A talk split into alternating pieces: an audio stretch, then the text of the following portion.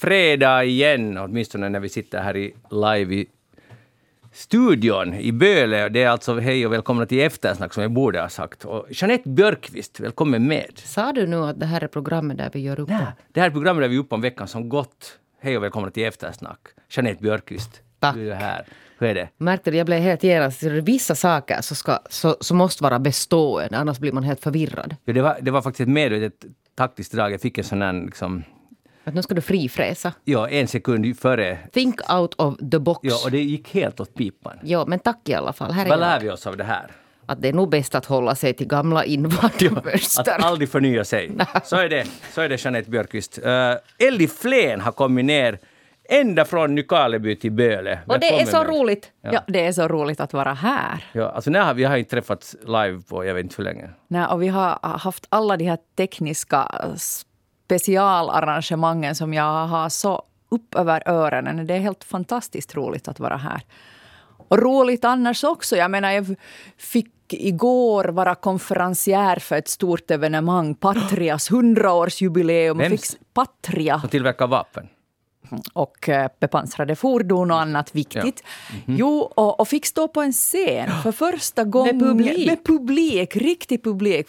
För första gången på jättelänge. Och inte vilken scen som helst. Det var Finlandia huset, stora scen. Och ursnygg var du. Jag såg bilder. Jag är som helt upprymd för att jag har fått vara tillsammans med människor. Och jag har fått stå och prata på en scen.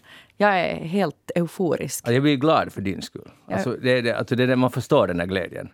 Verkligen. Var det lite pirrigt att stiga på scen? Alltså lite. Jag var helt supernervös. Alltså på riktigt. Det är så länge sedan man har uppträtt på riktigt. Så ja, jag kände nog liksom att jag lever med alla artister och konstnärer som egentligen borde ha gjort det här hela tiden nu och ha liksom hållit på med sina specialarrangemang. Ditt jobb är ju att vara någon sorts kommunikationskonsult. Vadå någon sorts? Nej, men det var inte alls nedlåtande, fast det lät så. Jag menar, kommunikationskonsult, eller hur? Tack. Ja. Men jag försökte förklara för lyssnarna varför du har varit på scen igår på Patria. Varför var du där? Alltså för det mesta så kommunikationskonsulten så ordnar jag utbildningar och coachningar och sånt. Utbildar i kriskommunikation och mediehantering och sånt här. Men ett litet sidospår i min verksamhet och i mitt företagsverksamhet är också det att jag fungerar som konferencier. Och nu var det en paneldebatt som handlar om säkerhetspolitik som var på det här evenemanget. Och därför, jag antar att det var därför de hade bett mig då. Mm. Att det lite, eller den kunskapen klarar jag av att leda en debatt som handlar om det, anser jag åtminstone själv. Det var jätteroligt. Jag förstår det. En fråga när du är så här kommunikatör och expert på frågan, så efter att du har varit med i Eftersnack, brukar du utvärdera dig själv på något sätt? Att det där gick sådär och det där borde jag ha varit tydligare med och så vidare. Brukar. Gör inte du det då? Nej, det gör jag inte. Jag lyssnade på Jeanette någon gång. Du gjorde de första 10 åren och sen orkade du inte med. Ja, du Magnus, jag känner en ganska bra coach som du kan anlita. För att, så då får du feedback och så kan vi gå igenom lite utvecklings. Men jag står inte ut med att lyssna på mig själv. Nej, det är ju det som är problemet. Alltså jag ser när de ibland hemma sätter på för att höra vad som händer i dagens snack, så jag förbjuder dem, jag vill inte höra. Stäng av. Alltså jag har som Jeanette att jag tycker inte om att höra det. Det är live och that's it. Förstår du Jeanette vad jag menar? Jag förstår jättebra vad du menar. Alltså jag är lite chockad nu. Men alltså hur tänker ni liksom utvecklas i ert jobb då? Du säger ju stagnationen är total. Du märker att vi utvecklas inte. Det där, alltså nu, jag tycker ju att ni är jättebra båda två, men det här är lite chocking. Hon försöker nu. Alltså borde vi, du menar nu allvar att vi borde sätta oss ner och lyssna och varje analysera. Vecka. Det borde väl varje människa som sysslar med någonting någon gång sätta sig ner och reflektera över att nu har jag gjort det här i 10 år. 16 om jag får be. Men okej, vi reflekterar ju nog alltså över programkoncept och sånt och hur man kan förnya själva konceptet. Jo, att nu reflekterar ju hela tiden över Eftersnack. Det enda jag inte vill göra är att höra min egen röst. Nej, sen får vi ju alltså väldigt mycket feedback av publiken, så när vi är dåliga så vet vi nog om det. Ja. Men ni jobbar alltså med er egen röst. Det är det som är ert verktyg och er egen förmåga att uttrycka er. Så visst arma dagar tycker jag att det skulle vara värt att sätta sig ner någon gång och ge sig själv den presenten att man liksom utvecklar sig själv och tänker över. För folk fastnar ju lätt i någon manér och det liksom blir någonting som... Man kan alltid utvecklas. Som sagt, jag känner en bra coach. Men jag säger att när jag spikar program, alltså läser in spik till program, så då lyssnar jag ju jättenoga och tycker för det mesta att vad jag än gör så blir det sämre och dåligt. Och så här. Men, det tycker jag också är en annan sak. Men alltså jag vill igen lyfta upp, det här kanske inte är så jätteintressant nu när jag tänker efter, men alltså, när det är direktsändning så lever man i nuet. Och jag älskar det i direktsändning. Och jag tycker att det är konstigt att lyssna på det i efterhand. Sen en annan sak att jag tänker väldigt mycket på eftersnack. Vad vi ska snacka om, hur det ska bli bättre och vad vi borde göra och så vidare. Men det här själva att lyssna på mig själv i efterhand eller på Jeanette, så det känns inte så relevant. Men vi har säkert fel. Det är inte alls omöjligt. Och sen tror jag att utan att lyssna så är vi nog medvetna om problem. Till exempel mina liksom vet jag att jag säger för mycket liksom. Och det där säger jag. Men hej, nu går vi vidare. Jag heter Magnus Lundén, programmet alltså Eftersnack. Jonny Aspelin är tekniker idag. Välkommen tillbaka efter 2 års frånvaro, back in business här i alla fall med Eftersnack. Hej, Afghanistan har varit väldigt mycket på tapeten också den här veckan. Och Elli, du har ju varit mycket i olika medier och diskuterat frågan och också tidigare här. Jag minns i våras i Eftersnack så förbannade du det här beslutet om att amerikanska trupperna ska sticka därifrån. Det var kanske i maj du talade om det här. Så det är bra att du är med här för att du har mera expertis än vad vi säkert har. Så berätta, vad har du funderat på? Och berätta också varför du har den här expertisen. Alltså jag vill inte kalla mig expert, men jag är väl kanske en av de få österbottningar, finlandssvenskar som har varit där.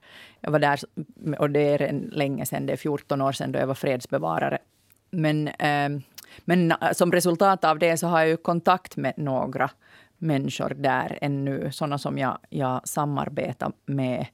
Och nu på grund av deras egen liksom, säkerhet så vill inte berätta liksom, detaljer att var de är och vilka de är och vad exakt de jobbar med och så. Men jag har nu på varje dag de senaste nästan 2 veckorna haft kontakt med dem. Jag hade kontakt med dem redan före det här fullständiga nu, talibanernas maktövertagande och nu genom de här hemska dagarna. Och det är hjärtskärande. Alltså de är livrädda, de sitter gömda.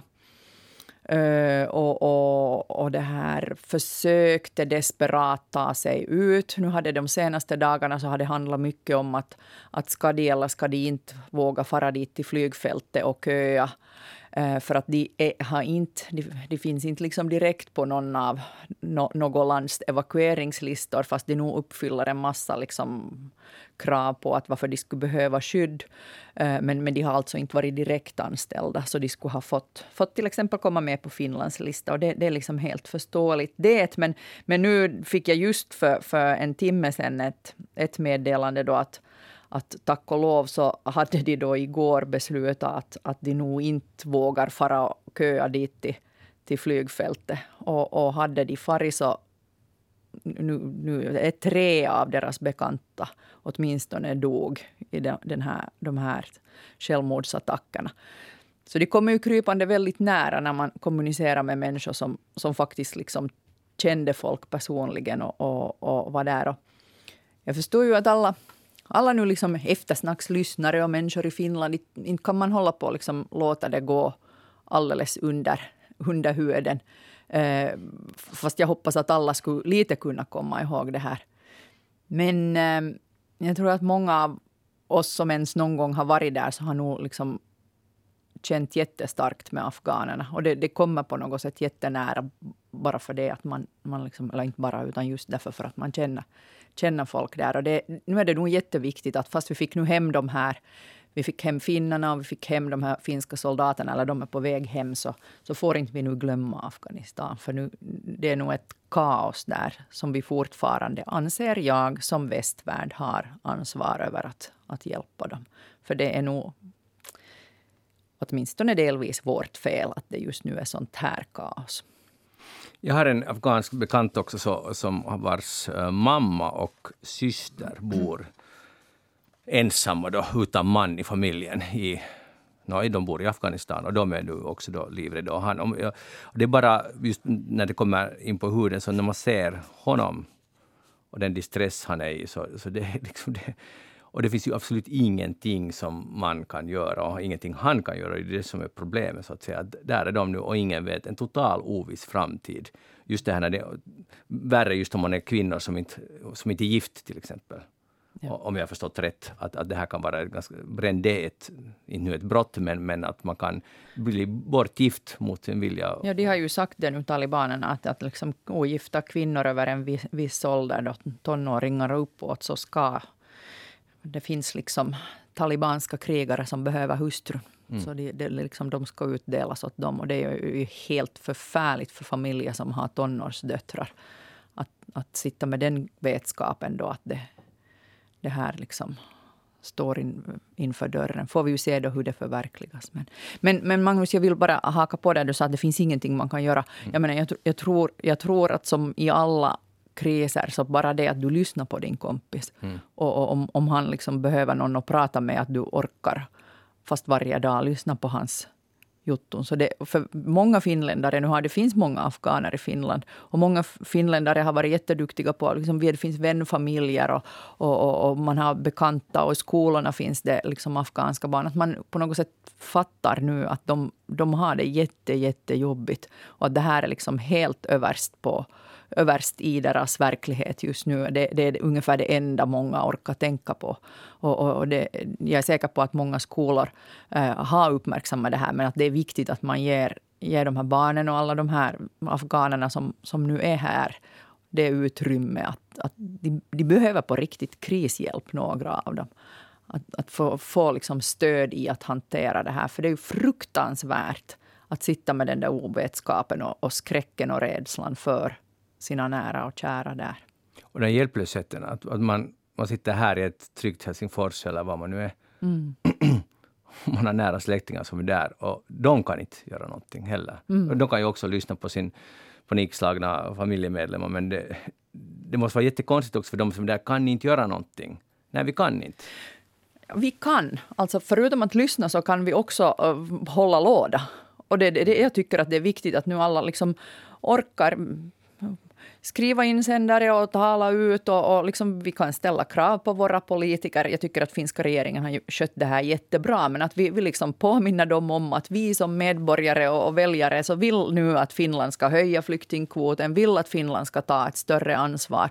Att vi ser till att vi liksom håller fram den åsikten. Och kraftigt ta avstånd från helt otroligt osakliga utspel. Exakt, bra. Men här kommer Riikka Purra, ny ordförande för Sannfinländarna. Hon sa ju här i en debatt eller hon lyfte upp det här att varför ska vi nu ta hem sådana afghaner som är där på semester i Afghanistan och varför ska vi flyga hem dem nu? Och här tycker jag det var ganska bra faktiskt, kanske lite överraskande, med Ilta Lehti här på första sidan här i gårdagen, torsdagens tidning, har de om en kille som var då och hälsa på sin sjuka mor i Afghanistan, just när det här hände. Och det är det här det som Riikka Purra menar med att man semestrar. Det är klart, vem skulle inte fara och hälsa på sin sjuka mor? Det finns säkert kan det finnas någon som har varit på semester, men även om det inte är det främsta semesterlandet i världen, ett krigsdrabbat, urfattigt Afghanistan. Att jag tycker att hon säger så här, det är ju helt huvudlöst. Exakt. Och det där, men i alla fall. Men här är ett exempel på en kille som har bott här i Finland nu i 17 år och jobbar och är helt totalt ifrån sig. Han måste bara få fara dit och vända. Och sen dags att återvända eller bli kvar. Liksom. Och vilket hemskt fall, han säger att han tänker få tillbaka. Att han kan ju inte lämna sin familj där. Och fast det blir döden så väljer han hellre det. Men i alla fall, det var helt bra att det kommer också i sådana här medier som många läser. Sådana här exempel. Ja, jag kontaktades av en människa som ville söka hjälp åt en man som hade alltså fått uppehållstillstånd här. Och så hade han gått igenom den här processen för familjeåterförening. Och som är lång och krånglig. Lång och krånglig. I princip fått grönt ljus. Men hans familj, alltså hans fru och många minderåriga barn, så måste ta sig från Afghanistan till New Delhi för att få sina sista stämplar på papperna då för att få komma till Finland. Men till saken hör att det har inte gått att komma till New Delhi förutom att det är liksom en skitlång väg, dyrt och få har liksom de resurserna. Men Indien har stängt sina gränser på grund av corona.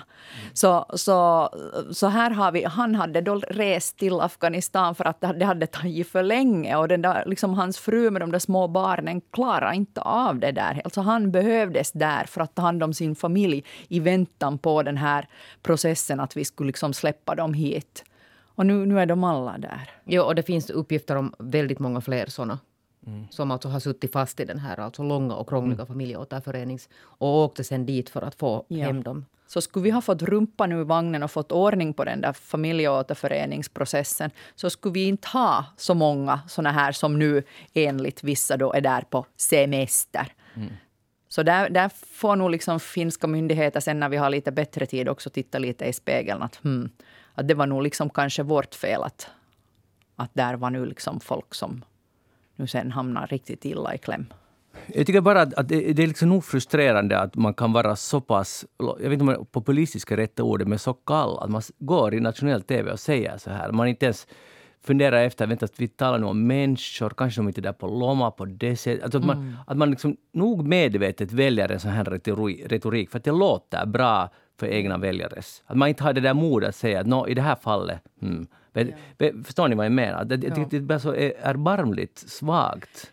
Samtidigt så jag förstår att liksom någon som är då liksom rädd för invandrare och rädd för liksom konsekvenserna och som har liksom en sån här rädsla för det främmande i sig. Så förstår jag att liksom enkelt tänkt så låter det säkert liksom logiskt att hur kan de resa dit och kanske man borde ha några regler för det här. Nå kanske då i så fall, men då behöver vi ju som se över det då nu. Men att dra alla igen över en kam. Det är det jag menar. Ja. Det är klart att det finns säkert sådana som har, vad vet jag, så att säga utnyttjar systemets kryphål. Precis. Människan är sån. Ja. Vi är också såna. Men att det där, så det är klart att det finns. Men jag skulle vilja diskutera en sak som vi talade om förra veckan när du inte var här. Vi talade om det här med, Biden har ju gått ut med det här att vi kan inte hjälpa en armé eller ett land som inte vill själva strida. Så det låter ju helt logiskt och det ligger säkert en korn av sanning eller ganska mycket säkert också i det. Men så läste jag i New York Times så hade någon sorts högkommendör för afghanska armén skrivit en lång insändare eller en kolumn.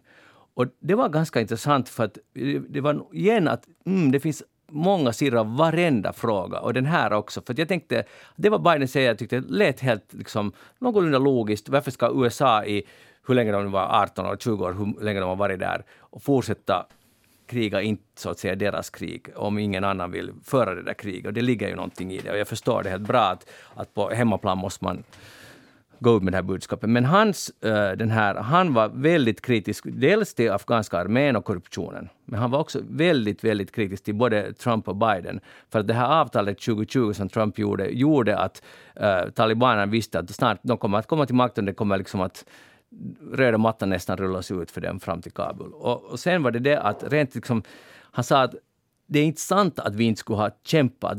Så räknade han upp hur många av hans egen bataljon som var dött. Det var mycket folk.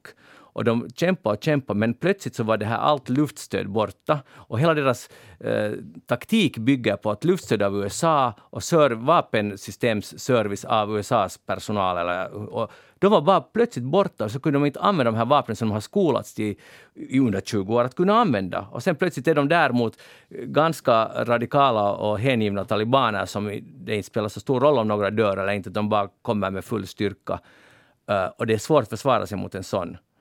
Om man inte har det stöd som hela systemet har kollapsat. De var då så att säga ensamma. Och de här amerikanska planen cirklade ovanför men fick inte order om att ingripa. För att det var nya orden var att vi ska sticka härifrån. Mm. Och det gav en ny dimension. De kämpade, åtminstone en del. Och han sa det här helt hemskt, men han skyllde inte alls bara på Biden eller på USA. Utan också på egna styrkorna och på korruptionen. Men att det är mycket mer komplext än så. Ja. Har någon kommentar? Jag kan ju låta som en intressant synpunkt och låter allting väldigt rimligt. Och jag måste säga att liksom som finländsk reservist, så när jag såg de där första bilderna eller från, de där bilderna från när de afghanska styrkorna drog över den där vänskapsbron mot Uzbekistan och liksom rymde ditåt. Så min första reaktion var också att helskotta tillbaks med er och slåss. Att den där liksom känslan att hur kan ni bara att desertörer tillbaks med er? Men det är ju så himla enkelt att sitta i Nykarleby och vara liksom heroisk. Och så en till sak som vi glömmer bort, att den Afghanistan är ingen enhetlig nation. Utan det är ju så jättesplittrade, har alltid varit. De pratar jättemånga olika språk. Det är väldigt mycket baserat på de där klanerna och familjerna. Och det finns inte den där liksom starka känslan för en nation, för ett Afghanistan, som vi kanske då tänker att vi har för Finland, och vi liksom känner att vi är finnar och hela Finland är värt att försvara. Ett land, två språk. Och så hela den här liksom nationskänslan som vi har, så den finns inte. Så liksom den här tanken om att du ska som försvara den enheten, du försvarar ditt eget liv och ditt familjs och din klans liv, men kanske inte nationen. Och då när det börjar se ut som att nu är det bättre för dig och din familj att du hastigt byter sida här, så är det jättesvårt. Kan jag tänka mig att det också har varit... Ja. Och det finns säkert otaliga exempel på det här inom situationstecken hastigt byta sida, för att man vill ju överleva. Det är inte det så att nu fightas vi tills vi alla dör. Det är inte så där bara att fatta sådana beslut. Ja, och hur otroligt demoraliserande det måste ha varit att presidenten stack och liksom statsledningen. Så jag menar, varför ska en liksom soldat i lägsta rank hållas i sina positioner när liksom herrarna försvinner. Och de blir säkert lovade ganska guld och gröna skogar av talibanerna. Det måste ju ha funnits massor med infiltratörer där inom styrkorna. Ja, man kan anta kom över att vi slutar fightas, vi byter sida. Ja. Det måste ju ha varit massor av sånt. Ja, man kan ju bara anta det. Och det här kommer ju säkert som allt kring det här. Nu kommer vi att hålla på och analysera det här nu i åratal efteråt, men... Jeanette, det här var de här bombdåderna igår. Ja. Följer du med det här? Ja, jag gjorde det. Där nu rapporteras det över 100 döda, massor av civila, också amerikanska soldater, och det ska hämnas. Det ska hämnas, och Biden säger, vi kommer inte att förlåta er. Och all den här retoriken var ju helt igen för hemmaplan och så vidare. Men tror du att det här Biden, så att säga, det var nog ISIS-K, någon sorts underavdelning till, som i sig är fiender till talibanerna, vilket gör det här ännu mer komplicerat, att de finns där i Afghanistan, och talibanerna har ju på ett sätt lovat bekämpa dem i det här fredsavtalet, eller i det här avtalet med USA. Vilket gör det otroligt komplicerat, och jag förstår inte hur det ska funka, men vad säger du, Jeanette, framtiden? Nu ska det då hämnas. Jo, men är det inte alltså det alltid blir sen? Det blir en sån här hämndspiral som aldrig tar slut. Men vad ska Biden annars göra? Och vad är den här hämnden? Vem gör det, en bra fråga. Vem ska han... Han måste kunna visa upp resultat. Ja, och det är liksom den som jag har inget svar på det. Jag vet inte om Elli som är en sån här militärstrategisk liksom expert kan att vad är den här hämnden? Eller är det alltså bara ord? Jag tror inte han kan låta det vara vid bara ord, för att han har republikanerna på sig annars. Ja, alltså jag har inget klokt att säga på det där, för det liksom, hela den där retorikbiten är helt främmande för mig. Jag menar, det här är kanske lite långsökt, men när jag var i Afghanistan, vi miste ju en finländare i en sån här improviserad bomb. Och det var ju... Alltså det som hände dagarna efter det var ju att alla som vi hade liksom samarbetat med, till exempel alla lokala journalisterna och alla våra vakter, och alla var jätterädda att vi skulle som bomba där runt omkring, och att vi skulle som hämnas på lokalbefolkningen för att vi hade mist en soldat.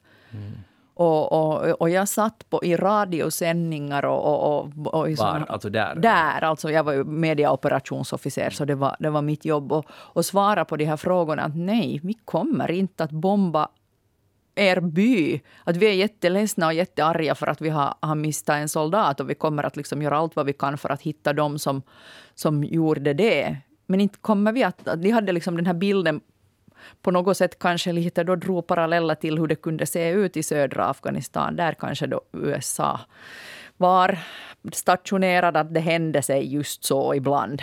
Och det tog länge innan jag fick som folk att övertyga dem att när vi kommer som inte, det blir inga lufträder.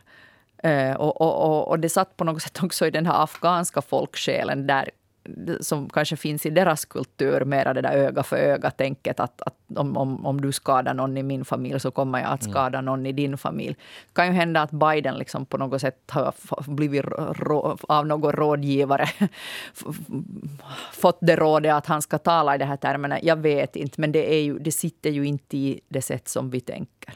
Mm.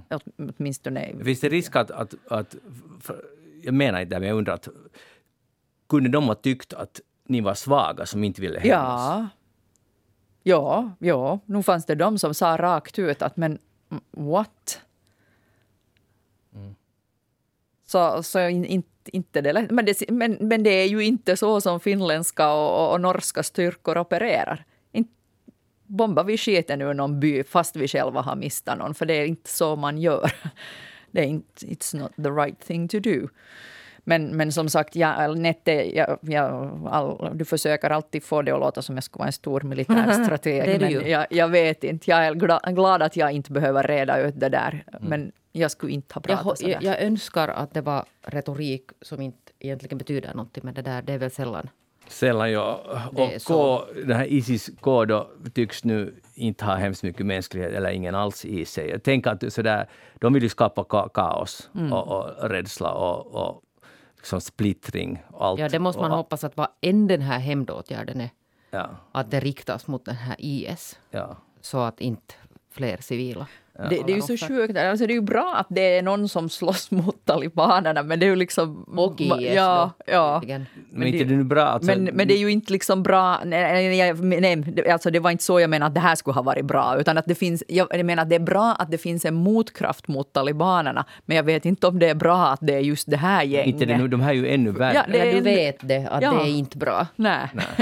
Jag sa det där på ett väldigt dumt sätt. Ja, men kan vi radera det? Utvärdering efteråt. Det där kommer att bli röd penna på utvärdering. Menar Elli att det är inte bra? Nej, det var just det du menar. Så. Ja. Det förstår vi. Men vi fortsätter säkert att följa med det här och se hur det utvecklas. Ja, en djup suck kan man väl säga. Eller mycket mer än det. Hej, corona känns som ett väldigt litet problem jämfört med det här. I alla fall corona i Finland. Nu har vi då endast 94 på sjukhus. Men har ni funderat på det här? För det här var en läkare som... Ursäkta, vem var det nu här? Det var nu... Jaha, jag hade ju skrivit upp vem det var. Ja, diagnostikchefen vid Helsingfors och Nylands sjukvårdsdistrikt, Lasse Lehtonen, han är kritisk till att man testar helt friska människor som har fått dubbelvaccin. Att vården, han säger så här att...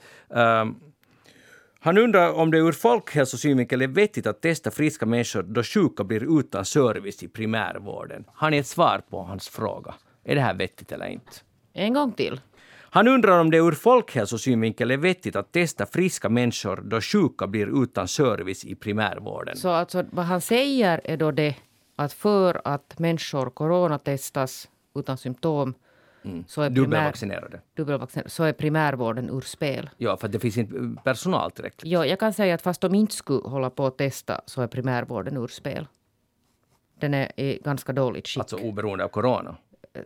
Kanske inte bara oberoende av corona, men den var nog i dåligt skick också innan. Men då tycks den bli ju ännu sämre nu. Och det stämmer alldeles säkert, men där finns nog andra problem än det att de testar.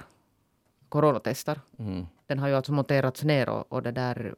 Det har gjorts en massa felaktiga beslut som har gjort att den är i dåligt skick, och därför håller man ju bland annat på med den här social- och hälsovårdsreformen för att försöka åtgärda de problem man själv har skapat. Vi har ju nog någon form av, jag vet inte om ordet klassystem är rätt, men alltså en sån här nivåskillnad i det här landet. Att om man är fast anställd och har sjukvård versus man inte har. För arbetshälsovård. Nu, ja, så heter det. Arbetshälsovård. För nu har jag blivit intagen i Yles system efter 16 år. Halleluja. Ja. Det är inte lätt. Nej, men alltså det var helt otroligt när jag var första gången i mitt liv på en sån här att Magnus, hur mår du? Liksom, nu ska vi ta tester. Man hade ju det att det här kommer att kosta. Vad kostar det? Men nej, det kostar inte åt mig. Det kostar ju liksom åt arbetsgivaren, det förstår jag. Men Och sen ringer det upp någon och säger att diskutera ens kolesterolvärden. Alltså det är helt overkligt hur man så att säga blir omhändertagen plötsligt. Ja. Men om man inte har det här så då är det man ganska så man måste nu själv läsa några bloggar om hur man ska läsa hälsosamt, leva hälsosamt och det är också bra. Men alltså förstår ni det här? Jag förstår jättebra och jag har försökt prata om det där då när jag jobbade på Yle för 20 år sedan så var jag helt hysteriskt arg. På vad då? Just på det här. Att liksom snuttjobbare så hade ingen tillgång till hälsovården och sen när man liksom äntligen fick den här green carden till husets hälsovård, vilken lyx det var. Men jag måste säga det är ojämlikt. Jag har ju alltså levt då hela mitt vuxenliv, i princip alltså hela mitt vuxenliv med företagshälsovård eftersom jag var fast anställd nästan 20 år. Och sen då 2016 framåt så trillade jag ju ur den här företagshälsovården så jag på något sätt inte hade, ärligt talat, inte hade jag någon aning om. Jag skrev artiklar om det och liksom man hörde ju sådär spridda röster om att det inte fungerar. Mm. Men sen när man själv på något sätt, jag tror att jag en gång försökte komma i kontakt med min lokala hälsostation och så att jag, det här går inte. Mm. Så nu går jag till privat och betalar själv. Och det är ju egentligen, lyckligtvis är jag frisk så jag behöver inte hemskt mycket. Men alltså jag måste säga, jag har ju gått till kommunala hela livet och det har varit här varierande men nu är det ju folk som kämpar verkligen och faktiskt gör sitt bästa. Men det är inte deras fel, verkligen belastar inte dem. Jag menar inte det, utan jag menar att ofta funkar det men det är ganska ofta som det bara man inte får den här tiden och det är bara liksom besvär. Jag har bara förstått det att det är jättelokalt, att vem är det, att var du bor och var fungerar det. Och var fungerar det inte? För det finns de som inte fungerar alls och det finns de som fungerar helt bra. Men hur ska vi få de som hela sitt liv har haft arbetshälsovård att förstå att det finns en stor... Alltså inte mer än förstå, för jag tycker att det är ett systemfel. Det är liksom ganska stor orättvisa. Och det blir allt fler som är företagare, som är ensamföretagare eller arbetslösa, vad som helst, som kommer att ställas inför det här. Och jag tror det är en chock för många, som Jeanette, att man har haft det här. Och man ser det som självklart, men det kostar ju ganska mycket för arbetsgivaren. Men det här är väl orsaken till varför det inte har gått att få igenom den här sociala- och hälsovårdsreformen alla dessa år. För det är så många som inte förstår det här. Och till exempel... den här arbetsplatshälsovården blev ju separerad från det här för att det var ju något... tidiga faser, jag kan nu inte alla faser, så var det tal om att den skulle i princip skrotas i den form den nu är. För att den har ju vuxit också. Jag tror att det aldrig var meningen att arbetsplatshälsovård ska vara något annat än att om Magnus är sjuk idag på fredagen så kan du få ett intyg på att du är sjuk för att få någonting. Men den har ju expanderat. Sen är det ju helt beroende på hurdant avtal arbetsgivaren har med den här eller serviceproducenten. Men det är ju så, jag menar, Nykarleby funkade alldeles fenomenalt fint och vi alla kommer sig till hälsovårdscentralen jättesnabbt och det är ingen vits att ha något. Alltså företagen anlitar kommunens för det där arbetsplatshälsovården för det finns liksom inte något riktigt viluftiga privata och där funkar det. Men jag har ju bott här i huvudstadsregionen och sett då det inte funkar så jag tror att folk fattade då, när de första gången inser att de kommer inte ens igenom med telefon för att ens försöka få en tid och skulle de råka komma igenom så är den närmaste lediga tiden någon gång 3,5 månad framåt. Så. Och det här gäller ju inte bara huvudstadsregionen. Nu har det ju varit nyheter den här veckan att Åbo är totalt kaos. Deras hälsovård också. Mm. Så vi har förståelse för den där läkaren där. Plus att det som jag tror att vi har missat i Finland är det att vi håller på att bli utan folk. Alltså, jag har så många bekanta som jobbar inom vården som bara liksom tack och hej och speciellt efter corona har farit i andra branscher. Okej, jag känner också människor som byter till vårdyrken och sen att bland finlandssvenskarna också de sticker till Norge. Norge kallar, det är inte så konstigt. För Norge gör ju vad som helst för att få folk dit. Och betalar jättemycket mer och mycket bättre arbetsförhållanden och vad man nu hör därifrån. Så vi kommer snart att vara utan vårdpersonal och det har vi liksom inte riktigt vaknat till, tror jag. Och sen tror jag att det finns en annan risk, det är att om alla som är fastanställda och har bra hälsovård. Ja, att benägenheten eller viljan att betala skatt kan också minska. Men jag får ju det här sjukvården redan. Vems sjukvård jag ska riktigt betala? Att det kan bli en sån här ovilja för man inte fattar att det finns en massa som inte har det här. Och jag älskar offentlig vård. Jag ser när jag går dit till min hälsostation och någon tar emot mig och tittar på mina brutna revben. Så nu tycker jag det är alldeles fantastiskt och det här får man för skattebetalarnas pengar. Det måste man bara komma ihåg att sällan sen när det krävs alltså basvården funkar bra i arbetsplatshälsovård. Men sen är det skede när du har cancer. Så då är det ju. Då duger det med offentlig. Då duger det. Och inte bara duger utan behövs också. Så det kan hända att där finns ju ändå en vilja att betala. Specialsjukvården. Men i alla fall, lyxen av är alltså alldeles, den är fortfarande overklig. Den liksom, man känner att är man värd det här? Jag minns, Magnus, du ringde åt mig och pratade om det här precis innan du skulle gå. Du var helt lyrisk och jag var så lycklig för din skull. Ja. Jag var så att är det möjligt att du har levt så här länge och aldrig fått pröva på vad arbetsplatshälsovård är? För det är fantastiskt. Okay. Fast jag också, men det är en fantastisk lyx. Jo, och jag älskar också bas. Jag vill försvara in i det bittra slutet vill jag försvara alltså välfärdsmodellens hälsosystem. Men ibland blir det svårt när saker ibland känns så jättesvåra där. Jeanette Björkvist, vad har du tänkt på den veckan? Hör du, jag läste det där. Malin Eriksson i Pargas, hon är känd för många saker men bland annat för att hon var vår sidekick i vår första sån här framträdande i Pargas framför publik när vi var där för många år sedan, första gången.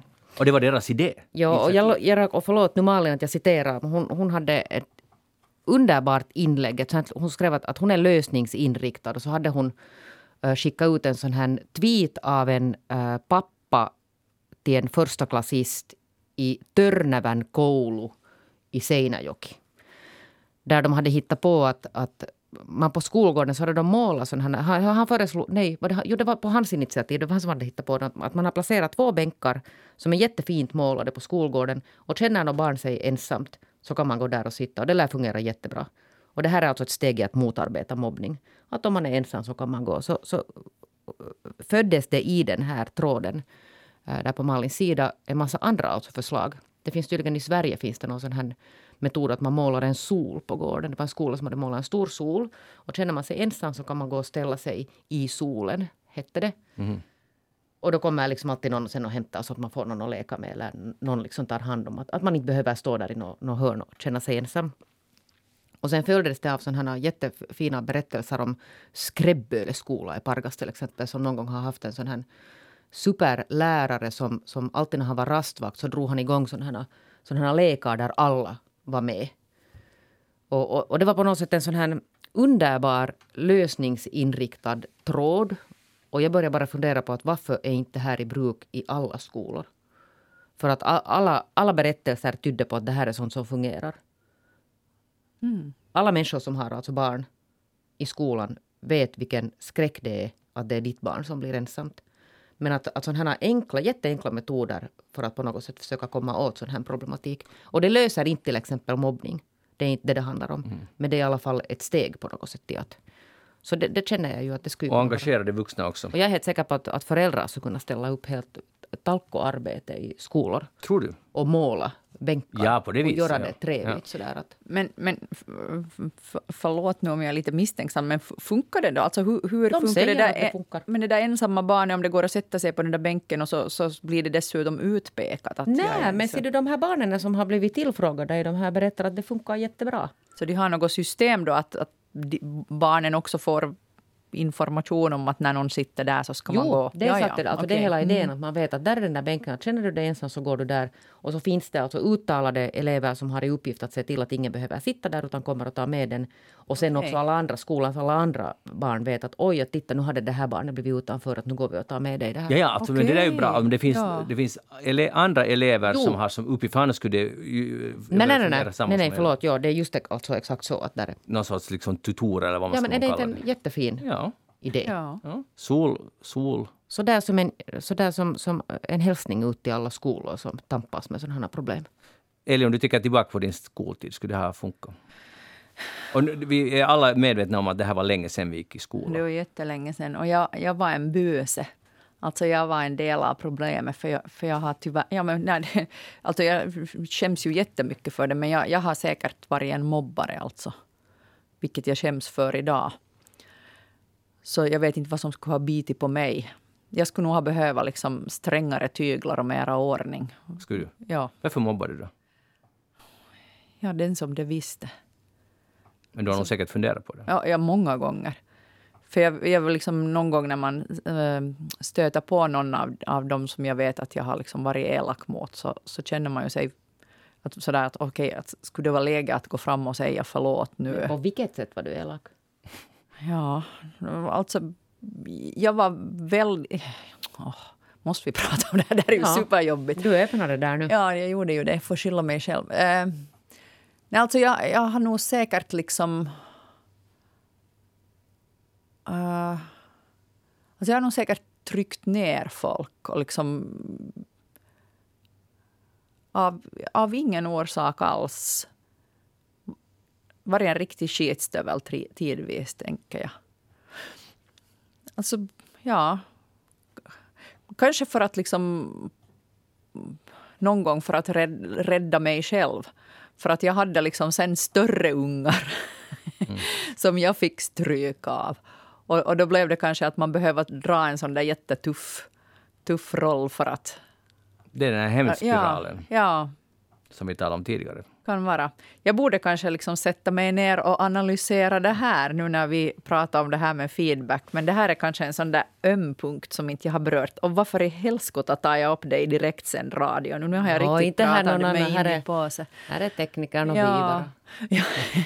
Så är det. Men 10 000-tals lyssnare där ute. Men det vet jag alldeles säkert att skolan har liksom lyckats berätta för mina föräldrar hur omöjlig jag var tidvis. Och hur liksom, för jag var också jättebesvärlig med lärarna och liksom ställde till med mycket bråk. Alltså.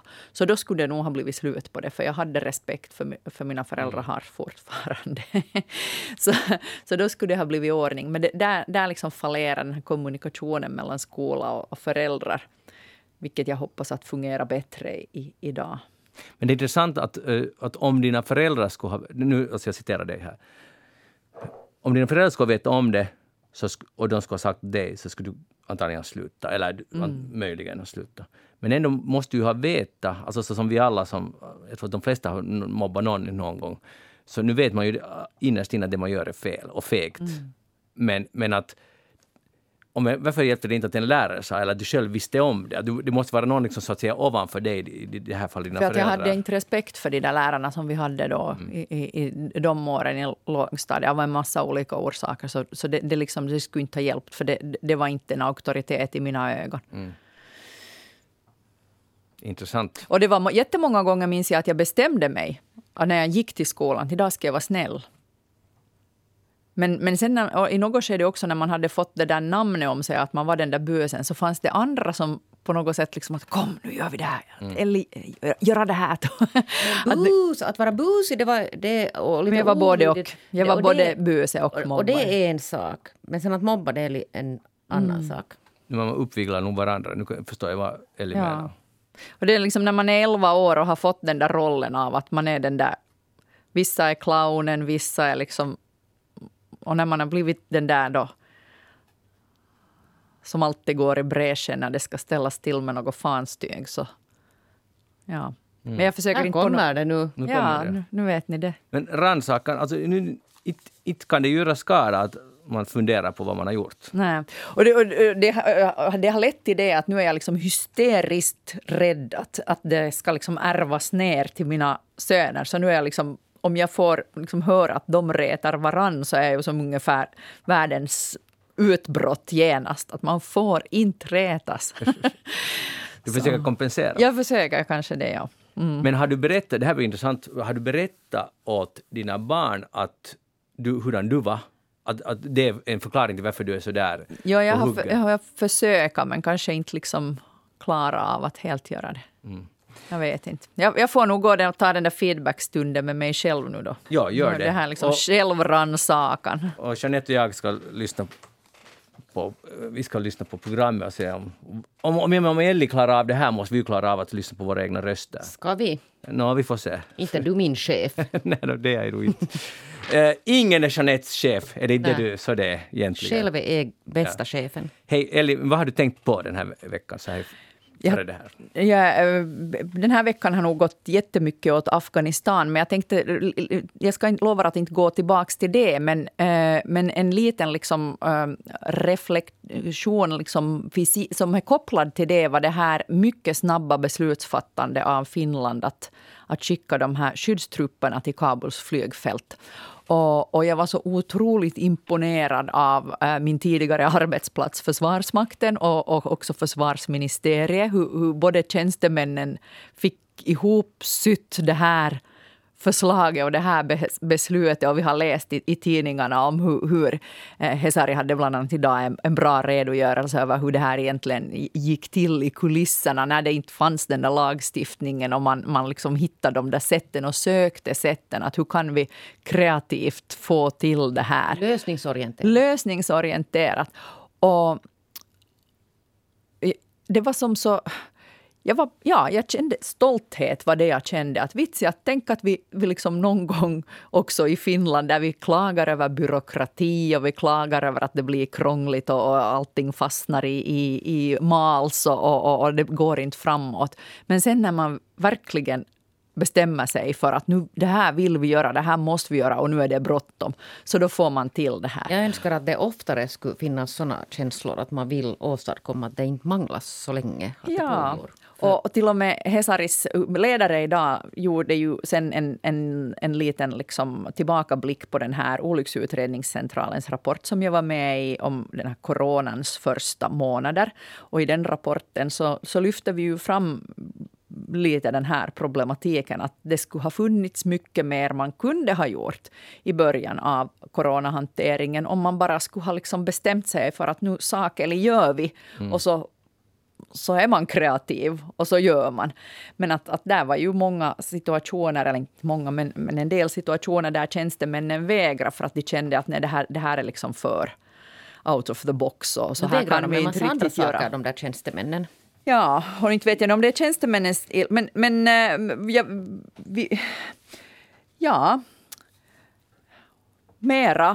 Mera officerare i alla andra... områden av Finlands förvaltning och saken börjar gå framåt. Det är nog nästan, alltså, det är egentligen det jag menar. Vet du vad jag menar? Nej, lyssna färdigt. Och jag vet att sådana där fredsvänner som du, Manu, är allergiska mot allt vad som heter försvarstänk. Men det är en organisation där ledarskapet är tydligt. Och ansvarsområdena är tydligt. Och när någon säger att nu gör vi så här, så då ser man till att det händer. Och ingen liksom funderar på att ta det här länge, liksom är det jobbigt eller inte. Utan nu gör vi. Lastulänta, så att säga. Och det är tanken. Borde vi ha mera, men vi behöver inte ha uniform på oss. Men får jag fråga, hur var det med ansvarskännande i den här Skogbyolyckan? Var det jättetydligt och militären steg upp och tog ansvar? Visst. Nu igen. Du hyllar här ansvarstagande och jag håller med om att det är tydligt ofta, men där var det väldigt otydligt. Jag pratar om verkställande, att få saker till stånd när det ska göras. Så där finns nog ganska mycket följdfrågor. Och nu pratar jag också mera om liksom den här högre strategiska tänket och förmågan att planera. Att det finns en beredskap, att man har någon gång planerat för att någonting ska hända och sen får man det liksom, kan man använda den kunskapen när någonting, inte exakt det man har planerat för händer, men att man sätter det igång. När det finns så många myndigheter i Finland där man på något sätt alltid börjar från noll. Men jag skulle inflika att skulle det inte räcka med att vi skulle ha mera scouter inom beslutsfattande? Den där hejar jag på. Jag röstar på scouterna. Fortsätt på den. Det för att nu till exempel det här helgens ordnade de som här lägereldar eller vad det nu heter. Ledareldar förut i Evoitavastihusen. Enorm möten för ledarskap när det är scoutinspirerat. Och där alltså de är ute i skogen och håller föreläsningar för varandra och där är en massa höjdare som har varit scouter. Och så började jag tänka på det här. Det skrivs också i Hesari om det här. Elina Lappalainen skriver en hyllning till scouternas ledarskap. Och det ligger nog någonting i det. Jag vet inte sen hur... Det är förstås uttänkt och det finns en ideologi. Men jag tänker helt praktiskt att man som tonåring tvingas ta ansvar. Man har små Det hette då patruller, det hette säkert något annat. Nu man tar hand om varandra, människor är olika, man leder dem. Först blir man ledd, sen leder man. Och det är ändå väldigt demokratiskt, för det är jättemjukt, i alla fall min uppfattning är det. Och det tror jag på, ett sånt ledarskap. Det är sant att det påminner ju till viss mån om försvarets ledarskap. Det är ju också hierarkiskt på något plan, men det är nog mycket mjukare i scouting. Men sånt ledarskap, att få tidigt ansvar och se sina medmänniskor. I årets teman är hållbarhet, balans mellan ekonomi och ekologi och det sociala, och empati och välmående. Det här är ett bra ledarskap. Jag tror vi pratar om samma saker. Ja, talar vi om samma sak? Jag tror det, Manu. Det är så fantastiskt. Då är vi, det är ljuvligt att vi kan vara överens. Det där, Jeanette, har du varit scout? Nej, jag har inte varit, men jag har ju ett scoutbarn. Mm. Blir hon en bra ledare nu? Det vet jag inte. Hon är så liten ännu att hon är ännu ledd. Men snart kommer hon att få det där viljan att också leda. Och hon har fått goda exempel. Ja, där är mycket. Jag kan hylla scouterna länge. Men vi kan ta en egen scoutsättning. Ja, det tycker jag vi gör. Absolut. Hej, nu går det ju snacka väldigt hett om Grankulla. Både i svensk film men också ute i stora rike Finland. Nu har då riksdagsman Mikko Kärner från Centerpartiet. Han är jätteupprörd för att han tycker att Grankulla är det är Finlands skatteparadis. Det är liksom ett Caymanöarna. Alltså det är sån här helt enkelt ett skatteparadis som man lever på andras bekostnad. Och för fosterlandets bästa måste Grani nu anslutas till Esbo. Jeanette, har du en kommentar? Var det här i samma tal där han talar om saker som vi inte ens ska återge i radion? Jag är inte säker att det var samma, men det är inte omöjligt. Men samma person. Ja. Skatteparadiset Grankulla, de har ju lägre kommunalskatt, det är ju ett faktum. Och det där. Nåja, men säg nu någonting om vad du tycker om det här. No, det där senast jag kollade så hade nog Grankulla helt självbestämmande rätt att vill man förbli en egen kommun så förblir man, oberoende av vad någon centerpartist säger. Ja. No, det bestämmer också sin egen skatteprocent. Mm. Det hör liksom till det kommunala självstyret i Finland. Mm. Och det borde väl centerpartisten ändå veta. Och jag skulle nog titta på det där, att vi har en ganska lång rad centerledda kommuner som lever ganska långt på andra kommuners inkomster och genom vårt utjämningssystem, genom stadsandelar. Medan Grankulla hör till ett av de väldigt få kommuner i Finland som faktiskt är på den betalande sidan. Mm. Så om Kärna nu skulle bekanta sig med det här finansieringssystemet vi har av kommunerna i Finland, så kanske han ska bara vara tyst. Mm-hmm. Där kom det. Och det var ungefär samma sak som Jari Sarasvuo twittrade tillbaka. Nu är de i hård debatt med varandra. Men jag tycker bara att det är fascinerande nog att man kan vara så där störd på att en liten kommun har lyckats locka. Det finns ju allt möjligt grannar som funkar jättebra. Hälsovården nära, staden liten, man når tjänstemännen, de tar hand om sina medborgare. Det här är i alla fall den bild jag har. Och det där. Och det luktar lite avundsjuka. Lite. Ja, lite. Okej, mycket. Men att, ja. Och sen som du sa, Elli, stadsandelen finns ju till just för den här sakens skull. Men ändå är det ett faktum, det måste vi nu medge, att många kommuner i Kajanaland till exempel har ju mycket högre skatt. Alltså, jo, men det att de överhuvudtaget har en hälsovård överhuvudtaget alltså, så är tack vare många grannibor. Det är granniborna. Ja, det är inte bara granniborna. Bland annat. Ja, okay. Alltså det är de få betalande kommunernas skatter som går till de här fattigare kommunernas service. Sen ska jag säga att städa upp egen gård innan man kissar på andras. Där kom det. Sanning från Östnyland. Mm. Hey, har ni någonsin träffat någon som liknar er jättemycket? Alltså till utseende? Jo. Nej. Har ni? Du, alltså Elja har? Ja. I London för jättelänge sedan och vi stod och stirrade på varann en god stund och jag började skratta och hon for. Alltså hon blev så konfunderad så hon stack och så på den så vettskrämd ut. Och jag tyckte ju att det var jättekult. Att hon hade drabbats av någon sån här schizofreni eller någonting. Ja, det var alltså en fullständig dubbelgångare. Det var som att titta sig i spegeln. Magnus har nog säkert aldrig träffat någon lika fin som han själv. Nu har jag träffat några som ser just lika fina ut. Men inte så här, för jag läste om en kille i Guardian, en kille som heter Neil, och de hade flyttat till en ny stad i England. Och sen, han var ganska liten stad, började fundera att alla mojkar säger hej åt honom. Hi, hello John. Och han är inte John. Och han tänkte någon dag säger fel. Det är någon min. Så han tänkte inte så mycket på det. Och tiden gick och allt fler kallar honom för John. Och han heter Neil. Och han började säga, förlåt men jag är Neil. Och sen, när du är John, när jag är Neil. Och sen så hörde han det, liksom rykten om att det skulle finnas någon John som skulle tydligen då likna honom. Och så skulle de fara på någon resa till någon annan stad. Och sen i bussen så sa de welcome John, och så trodde han jaha, här, nu börjar det igen att du talar om till mig. Men så var den här riktiga John där i bussen. Så gick Neil till John och de tittade på varandra precis som Ellie gjorde, men de sprang inte från varandra utan började skratta och tyckte att det här var jättevitsigt. Och de blev så goda vänner i livet att nu uppträder de har varit i medierna, men nu uppträder de med poesikvällar. De klär ut sig i exakt samma kläder och uppträder. Och de är alltså inte tvillingar och inte släkt, det har utretts. Det skulle vara något shady där och de har någon gemensam pappa eller farfar. Och något. Det har de absolut inte. Och nu är de en grym succé för de uppträder och alla tycker att det är så ljuvligt när de läser poesi. Bara för att de nu liknar varandra. Vad fint. Jag blir bara glad. Ja, goda nyheter. John och Neil. Bra. Ja. Och de är 60 år gamla och nu har de hittat lyckan i poesin. Vi skulle ju hemskt gärna nu ha sett bilder på hur de ser ut. Att liknar de verkligen. Har du sett bilder? Jo, jag har sett. Jag tycker att de liknar ganska mycket faktiskt. No, ja. En har lite bredare face på något sätt. Hej, vet du mycket om giraffer, Jeanette? Det beror på, ska du tenta mig nu på giraffer? Nej, jag lovar att jag inte. De har långa halsar. Ja, men vet du något mer än det? Vad skulle du vilja veta om giraffer? Du vet alltså ingenting. Elli? Nej, men de måste ta bredbent när de ska dricka. Aha, det var bra faktiskt. Och sen vet jag att de är snabbare än man skulle tro. Ja, de springer. Ja, de springer.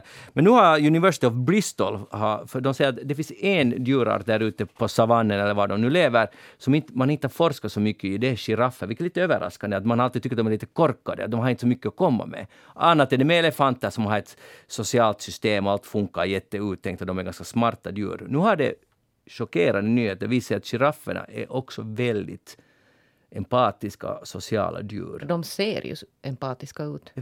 De har sån här mjuk blick. Ja, men problemet var att man hade tyckt att de är på något sätt lite, att de är inte smarta. Men det stämmer inte, Jeanette.